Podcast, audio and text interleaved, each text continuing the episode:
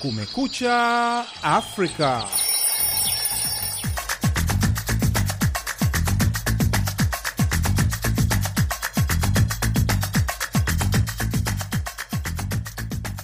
Hii ni idhaa ya Kiswahili ya Sauti ya Amerika, VOA, ikitangaza kutoka mjini Washington DC. Karibu katika matangazo ya Kumekucha Afrika. Bila shaka, hujambo msikilizaji, popote pale unapotusikiliza. Jina langu ni Idi Ligongo na mimi naitwa Patrick Ndwimana. Tunakukaribisha katika matangazo yetu ya leo Jumatatu, tarehe 6 Februari mwaka 2023. Tunasikika kupitia redio zetu shirika katika eneo zima la maziwa makuu na Afrika Mashariki. Tunapatikana pia kwenye mtandao wetu wa VOA swahili.com.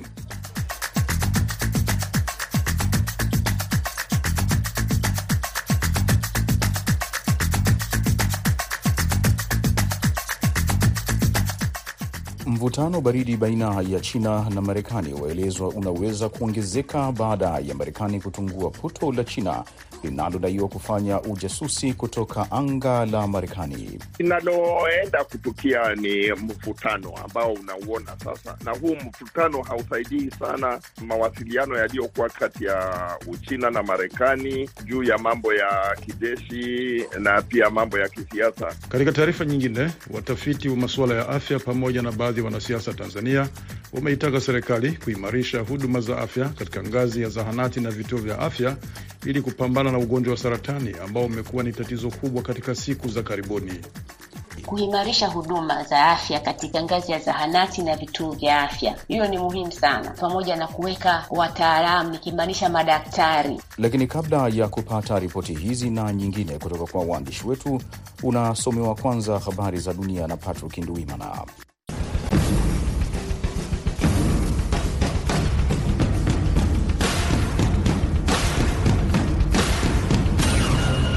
Ukraine Jumapili imesema imejiandaa kwa uwezekano wa mashambulizi makubwa ya Russia mwezi huu ambayo yatakuwa sambamba na kumbukumbu ya uvamizi wa Russia Februari 24, lakini inasema ina uwezo wa kukabiliana na vikosi vya Russia. Waziri wa ulinzi Oleksiy Resnikov ameuambia mkutano wa waandishi wa habari kwamba Russia inaweza kufanya shambulizi kwa sababu za kiishara, ingawa vikosi vya Moscow havijajiandaa kijeshi. Licha ya mambo yote, tunatarajia uwezekano wa mashambulizi ya rasia mwezi huu wa Februari, Reznikov amesema. Reznikov amesema mashambulizi ya Rusia yanaweza kuanzishwa mashariki mwa nchi ambako mapigano yamekuwa yakifanyika kwa miezi kadhaa, na rasia inajaribu kuuteka mkoa wote wenye viwanda vingi wa Donbas au pengine kusini mwa nchi ambako inataka kupanua njia yake ardhini kuelekea peninsula inayoikalia kimabavu ya Crimea iliyonyakua kinyume cha sheria mwaka 2014. Waziri huyo wa ulinzi amekadiria kuwa wanajeshi elfu kumi na mbili wamepiga kambi kwenye kambi za kijeshi huko Belarus, lakini idadi hiyo ni ndogo kuanzisha shambulizi kubwa kaskazini mwa Ukraine. Ukraine inatazamiwa kumwondoa waziri wa ulinzi Oleksi Reznikov na kumteua mkuu wa idara ya ujasusi wa kijeshi, mshirika wa karibu wa rais Volodymyr Zelensky amesema Jumapili. Reznikov huenda akapewa wadhifa mwingine wa waziri, nafasi yake atapewa Kirilo Budanov, mkuu wa idara ya ujasusi ya kijeshi amesema David Arkamia, mbunge wa ngazi ya juu kwenye bunge la Ukraine. Vita vinalazimisha mabadiliko katika sera ya wafanyakazi, Arakamia amesema kwenye ujumbe wa mtandao wa Telegram. Amesema idara za ulinzi za Ukraine kama wizara ya ulinzi hazitakiwi kuongozwa na wanasiasa, lakini maafisa wenye uzoefu kwenye sekta ya ulinzi au ya usalama. Mlinda amani wa Umoja Mataifa kutoka Afrika Kusini amefariki dunia na mwingine kujeruhiwa baada ya helikopta yao kushambuliwa mashariki mwa Jamhuri ya Kidemokrasia ya Kongo Jumapili, kwa mujibu wa taasisi yao. Idi Ligongo anaisoma ripoti ya shirika la habari la AFP. Helikopta yao ilishika moto majira ya saa tisa alasiri ikiwa safarini mjini Goma, ambao ni mji mkuu wa jimbo la Kivu Kaskazini, ambako ilifanikiwa kutua. Msemaji wao aliiambia AFP chanzo cha tukio hilo la helikopta bado hakijajulikana na eneo lake kamili bado halijafahamika, alisema Amadu Ba, msemaji wa tume ya Umoja wa Mataifa nchini DRC, MONUSCO. Jeshi la Afrika Kusini pia lilithibitisha tukio hilo. Helikopta ya Oryx iliungua ikiwa Goma, Jamhuri ya Kidemokrasia ya Kongo, Jumapili Februari 5, 2023, jeshi la ulinzi la Afrika Kusini lilisema katika taarifa yake.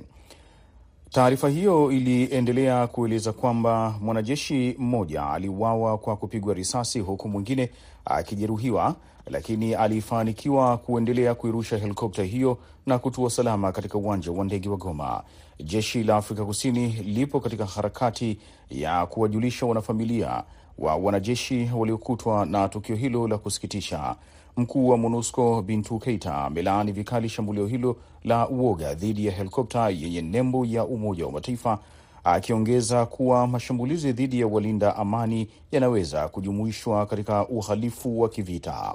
Unaendelea kusikiliza matangazo ya Kumekucha Afrika kutoka Washington DC. Utawala wa kijeshi wa Mali Jumapili umesema kwamba umemfukuza mkuu wa kitengo cha haki za binadamu kwenye tume ya Umoja Mataifa MINUSMA na kumpa saa 48 au ameondoka nchini humo. Uamuzi huo unajiri baada ya mwanaharakati wa haki za binadamu raia wa Mali kukosoa hali ya usalama nchini humo katika hotuba yake kwenye mkutano wa Umoja Mataifa na kuwashtumu washirika wapya wa kijeshi kutoka Russia kwa kuhusika na ukiukaji mkubwa wa haki za binadamu. Wizara ya mambo ya nje ya Mali imetangaza kuwa Guillaume Ngefa Ato Andali, mkuu wa kitengo cha haki za binadamu kwenye MINUSMA, anatakiwa kuondoka nchini humo, imesema taarifa iliyotolewa na msemaji wa serikali Kanal Abdulahi Maiga.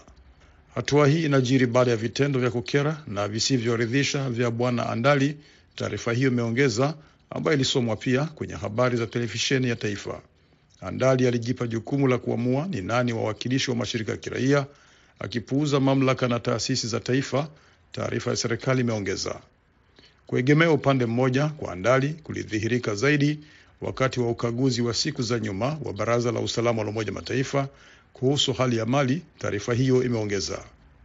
Rais wa zamani wa Iran Mohammad Khatami na waziri mkuu wa zamani Mea Hussein Musavi wote wawili wametoa wito wa mabadiliko ya kisiasa huku kukiwa na maandamano yaliyochochewa na kifo cha mwanamke wa Kikurdi Mahsa Amini ambaye alifariki akiwa chini ya ulinzi wa polisi. Wakati maadhimisho ya miaka 44 ya mapinduzi ya mwaka wa 1977 yanakaribia, mmoja wa viongozi wakuu wa upinzani nchini humo, Musavi, Jumamosi alitoa wito wa mabadiliko ya kimsingi ya mfumo wa siasa ambao wamesema unakabiliwa na mzozo wa uhalali. Na Jumapili, Hatami, kiongozi wa vuguvugu la mageuzi, amesema katika taarifa, kinachoonekana leo ni kutoridhika kwa watu wengi. Hatami amesema anatumai kwamba matumizi ya mbinu za kiraia zisizo na vurugu zinaweza kulazimisha mfumo unaotawala kubadili mtazamo wake na kukubali mageuzi. Katika taarifa iliyotangazwa na vyombo vya habari vya nchini, Musavi amesema Iran na wananchi wa Iran wako tayari kwa mabadiliko ya kimsingi ambayo muktasari wake umechorwa na vuguvugu vugu la mwanamke msafi, maisha na uhuru.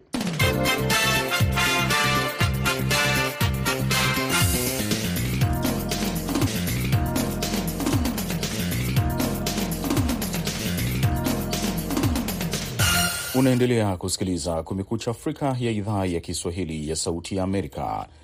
Viongozi wa kanda ya Afrika Mashariki mwishoni mwa juma walitoa wito mwingine mpya wa kusitishwa mara moja kwa mapigano na pande zote katika mzozo wa mashariki mwa Jamhuri ya Kidemokrasia ya Kongo ambao unahusisha jeshi la nchi hiyo dhidi ya kundi la waasi la M23 ambalo limeshutumiwa kwamba Rwanda inaliunga mkono.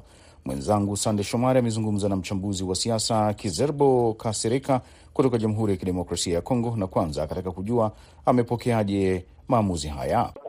Ujumla, ujumbe huu mimi binafsi naupokea vizuri, ambao viongozi hao wameongea kuyaomba uh, wale waasi waweze kuondoka mahali ambapo wanakuwa, na ni jambo mzuri ambalo litakuwa la faida kwa jamhuri zetu zote, yaani Burundi ke, uh, Uganda na hata Rwanda wenyewe. Lazima tuweze kujenga amani pahali pa kujenga vita kati yetu sababu nchi inaendelea, ni wakati inakuwa na salama, na sisi ni nchi jirani, sisi ni, wa, ni wanadamu, lazima tuweze kujenga amani.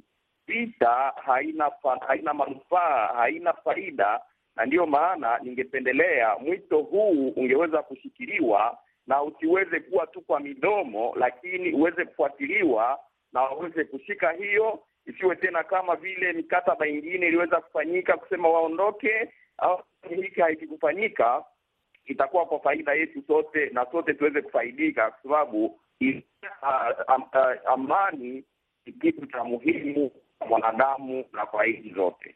Labda nini ambacho kinakosekana kwamba wanatoa wito halafu hauoni kitu kikifuatilia?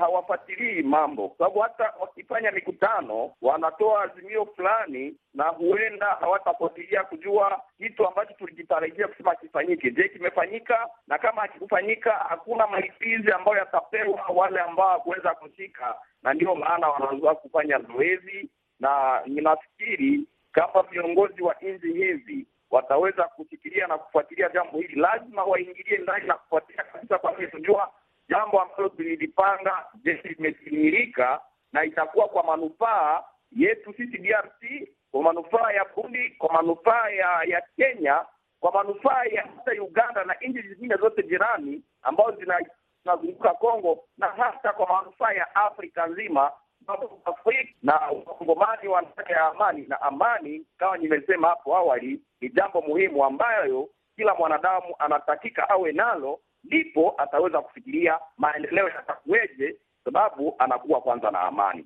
Pengine e, katika suala hili ambalo wewe umelisikia upande wa M ishirini na tatu, umesikia chochote ambacho wamezungumza baada ya haya kusemwa? Kwa upande wangu na najua kwamba hawa watu wa M23 bado hawajachiongea chochote. Wanapobaki kimya, na wao huenda hata wakuu viongozi wakiongea wa, wa, jambo, sote ni wanadamu kama vile nimesema, na kama kuna mambo ambayo wana, wana, wanatakiwa kufanya au wana, wana, wanatakika kufanyiwa waweze kuongea na wazungumuze, labda mazungumzo hayo yataweza kupata mambo fulani, sababu hata amani inatoka kwa kuzungumuza, sio tu silaha ndiyo inaleta amani au inaleta kile ambacho mwanakitaka. Ni mchambuzi wa kisiasa Kizerbo Kasereka akizungumza na Sauti ya Amerika kutoka Jamhuri ya Kidemokrasia ya Kongo.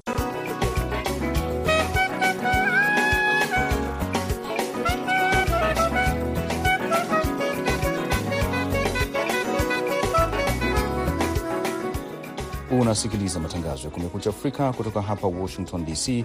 Patrick Nduwimana anaendelea kukusomea habari zaidi za dunia.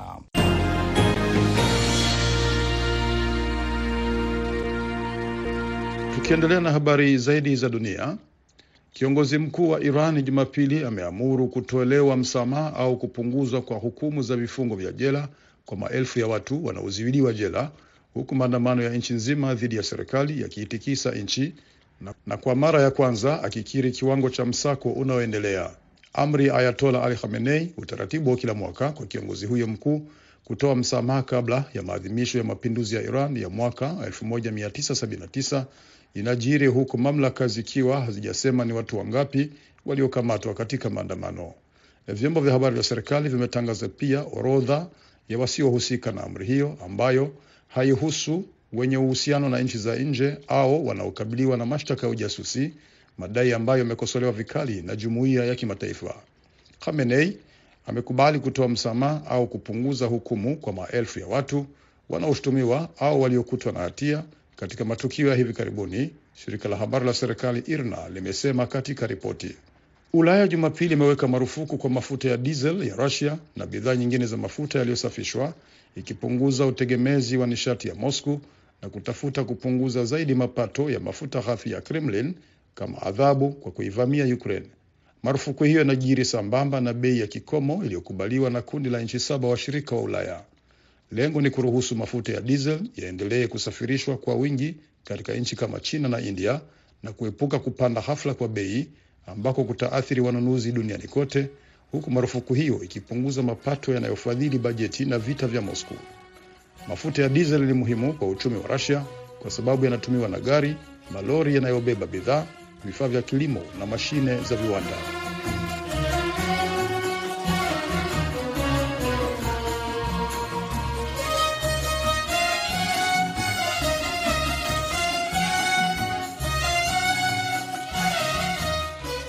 Mvutano wa baridi baina ya China na Marekani waelezwa unaweza kuongezeka baada ya Marekani kutungua puto la China linalodaiwa kufanya ujasusi kutoka anga la Marekani, licha ya China kupinga madai hayo, ikisema puto hilo lilikuwa likifanya shughuli za kawaida za kiraia. Hatua hiyo vilevile imesababisha waziri wa mambo ya nje wa Marekani Antony Blinken kusitisha ziara yake ya kwenda China. Kutokana na haya, nimezungumza na Profesa Fulbert Namwamba na kwanza nikataka kujua, je, anaona mvutano huu unaweza kuongezeka baina ya China na Marekani? Uh, linaloenda kutukia ni mvutano ambao unauona sasa, na huu mvutano hausaidii sana mawasiliano yaliyokuwa kati ya Uchina na Marekani juu ya mambo ya kijeshi na pia mambo ya kisiasa, ikiwa wakati huu uh, waziri Blinken aliyetakiwa kwenda Uchina sasa safari yake imesimamishwa. Lakini ningependa pia kuwaeleza wasikilizaji kuwa hiyo siyo mara ya kwanza puto la Uchina kuruka juu ya hewa ya Marekani. Wakati wa Rais Trump kuna puto tatu zilipita, lakini hazikuwahi kuvuka Marekani yote, na kile ambacho sasa kipo uh, maanake Uchina wenyewe wanasema si nia yao kufanya hivyo, ni masuala tu ya kiraia na kuangalia mambo ya hali ya hewa, lakini Marekani inaamini ni masuala ya kijasusi. Kauli ipi inapaswa kuaminika hapa? Kauli yenyewe itajulikana wakati watakapotoa puto kutoka baharini, kuichunguza na kuangalia teknolojia yake na kuangalia vifaa ambavyo ilikuwa imebeba. Hapo ndipo ukweli utajulikana na kuaminika. Kwa hivyo mimi nasema kuwa pengine Uchina inasema ukweli, pengine si ukweli, lakini mahadi ya sisi ambao ni raia kuamua, na tungoje wale watu stadi na waliosomea kazi hiyo watakapoivuta na kuangalia na kutueleza yaliyo ndani ya vifaa vile, tutajua ukweli wa mambo. Unaona suala hili likienda eh, kuongeza mvutano baridi hasa uliopo wa China na Marekani katika masuala ya kisiasa eh, na hali ya kidunia, biashara na kadhalika. Naona ni kisiasa, lakini upande wa kibiashara sifikirii, maanake hiyo biashara ni kubwa. Wakisimamisha wala kuigeuza, uh, Uchina itaathirika na Marekani itaathirika. Kwa hivyo upande wa kibiashara sioni kama kutakuwa na tofauti. Upande wa Uchina kuwa upande wa Urusi kwa vita vya Ukraine, hilo ndilo jambo la kuogofya kidogo, lakini itabidi tuone, sababu kama kweli lilikuwa ni puto la ujasusi, tutakuja kujua ukweli. Lakini hebu nirudie hivi, Marekani hurusha ndege uh, au aeropleni za ujasusi juu ya hewa ya China. Hiyo ni kawaida, na Uchina huwa inafanya ujasusi juu ya Marekani. Kwa hivyo hakuna serikali yoyote duniani ambayo haina majasusi wa kijeshi. Hilo hilo ni jambo linajulikana. Sasa swali ni kuwa Je, hili swali kwa siasa ya Marekani litakuwa namna gani? Na Rais Biden ataangalia siasa ya Marekani na vile atakavyojibu italingana na, na atakavyopima. Sasa niseme kupima hewa ya kisiasa Marekani, ndio itaamua ni maneno gani yatakayosemekana. Ni Profesa Fulbert Namwamba akizungumza nami kutoka Salisbury, Maryland, hapa Marekani.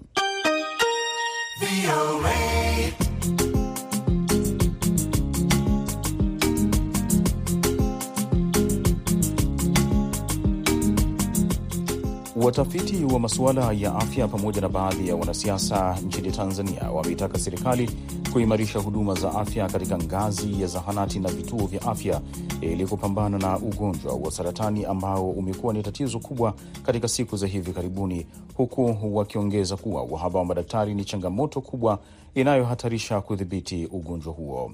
Haya yalibainishwa hapo jana katika siku ya saratani duniani. Mwandishi wetu wa Dar es Salaam, Amri Ramadhani, na ripoti kamili. Ugonjwa wa saratani unaonekana kukua kwa kasi nchini Tanzania, huku wagonjwa wakiongezeka kila siku, hali inayochangia katika vifo vinavyotokana na ugonjwa huo kuongezeka kila mwaka. Msemaji wa anayeangazia masuala ya afya kutoka chama cha ACT Wazalendo na mtafiti wa afya Dr Elizabeth Sanga amesema serikali inatakiwa kuwa na mikakati madhubuti itakayosaidia kudhibiti ugonjwa huo, ikiwemo kuwa na madaktari wa kutosha katika vituo mbalimbali vya afya, kwani uwepo wa uguzi pekee katika zahanati hauwezi kuwa njia nzuri ya kudhibiti hali hii. Kuimarisha huduma za afya katika ngazi ya zahanati na vituo vya afya, hiyo ni muhimu sana, pamoja na kuweka wataalamu, nikimaanisha madaktari, kwa sababu manesi wana kazi nyingine. Manesi sio kazi yao, sio kutambua magonjwa. Afrika ina madaktari wachache, lakini Tanzania ni nchi ambayo kati ya nchi za Afrika ina madaktari wachache zaidi. Kwa mujibu wa watafiti mbalimbali wa afya, zaidi ya asilimia 75 ya wagonjwa wa saratani hufika katika vituo vituo vya matibabu ukiwa umechelewa, na hivyo inakuwa vigumu kwa madaktari kutibu na kuponya ugonjwa huo, kwa kuwa wengi hali yao ya ugonjwa inakuwa imefikia hatua ya juu. Naye makamu mwenyekiti wa baraza la wazee katika chama cha demokrasia na maendeleo CHADEMA, Susan Limu amesema tatizo kubwa linalochangia ongezeko la ugonjwa wa saratani ni ukosefu wa elimu kwa wananchi wengi pamoja na uwepo wa mashine chache za kufanyia vipimo ugonjwa huo, hivyo kuitaka serikali kuweka mashine hizo katika hospitali za kanda na za rufaa kwa ajili ya vipimo.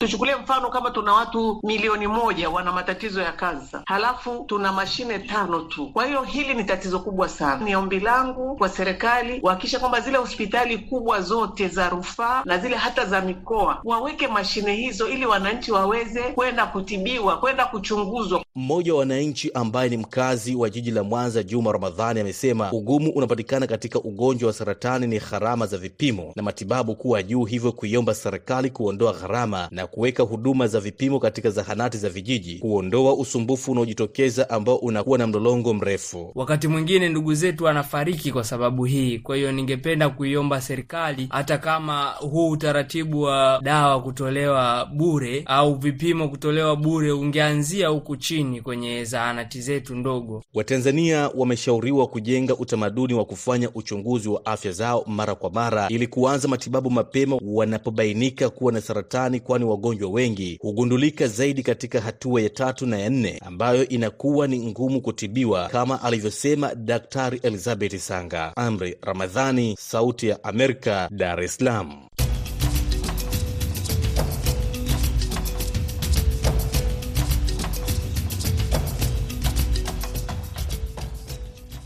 Na leo katika makala ya jamii na maendeleo tunaangalia maonyesho ya kimataifa ya vitabu yanayomalizika mjini Cairo ambayo yametajwa kuwa na mchango mkubwa katika kuendeleza utamaduni wa watu kujisomea vitabu mbalimbali.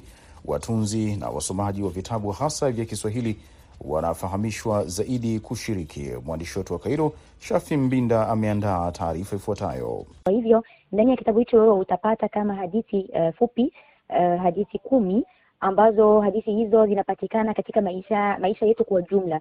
Akitupatia fikra kuhusu kitabu chake kinachoitwa Karatasi na Kalamu, Mina Yasri, mtunzi wa vitabu vya Kiswahili, anaamini kazi zake ni zenye kunufaisha watu rika lote kutokana na aina ya uandishi wake.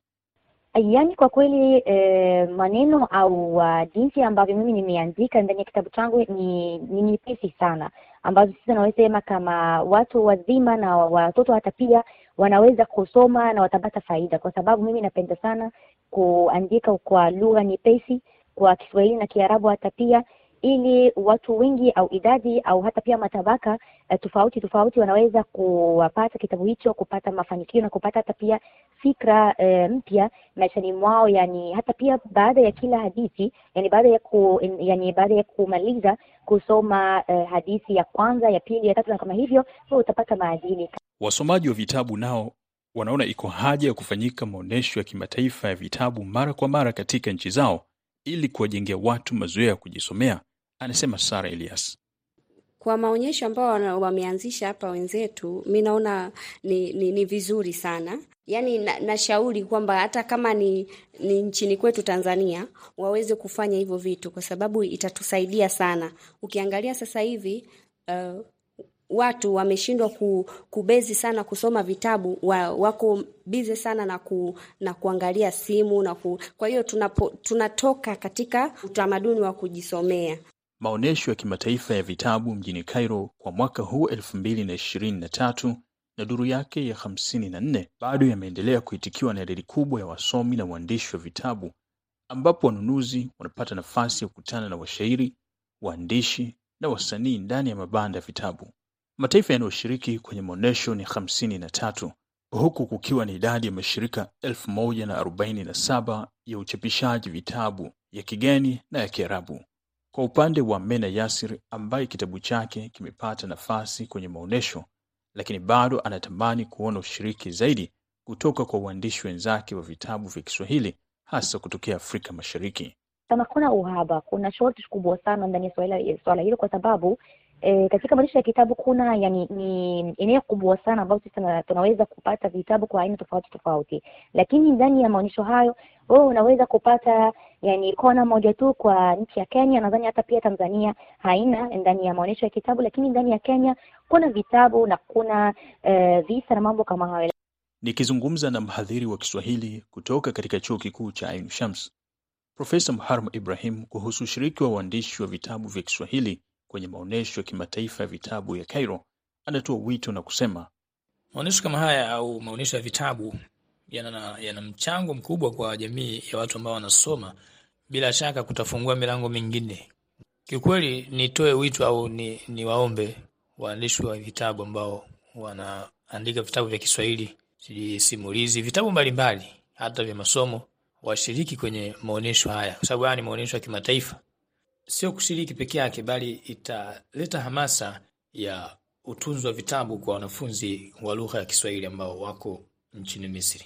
Tena itakuwa ita, itawapa faida kubwa, kwa sababu watakuwa watajua, wataona kumbe vitabu vya Kiswahili pia vina nafasi kwenye hata maonyesho haya ya kimataifa, kwa sababu mwingine akija pale akiona vitabu vya Kiswahili havioni, huenda kawa akili yake haraka haraka kampa labda havitakiwi au vinaonekana labda havijafika level fulani, kumbe hajui Sio tatizo kiwango kiwango au level, tatizo ni wale waandishi wenyewe hawajakuja kushiriki.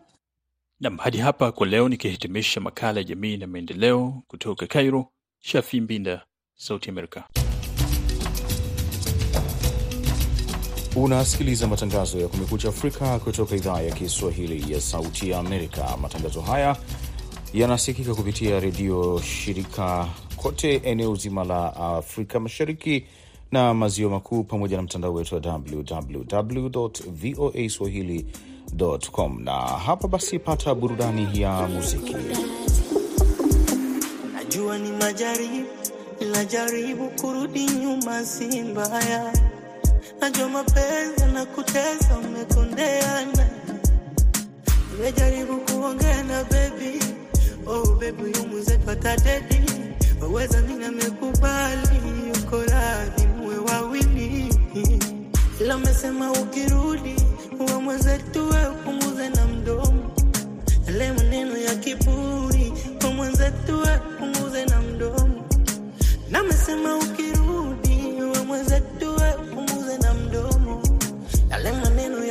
Matangazo ya Kumekucha Afrika pia yanasikika kupitia redio mbalimbali washirika wetu zikiwemo Plus 255 Global Radio Dar es Salaam, Storm FM Geita Tanzania, Redio Ngoma ya Amani RNA, Baraka Fizi, Radio Soleil Butembo DRC, Mitume Redio Kitale Kenya, Sauti ya Mwananchi Nakuru na UBC Radio Uganda. Vilevile tupo kwenye mtandao wetu wa VOA Swahili.com, na ufuatao ni muktasari wa habari unaosomwa na Patrick Nduwimana.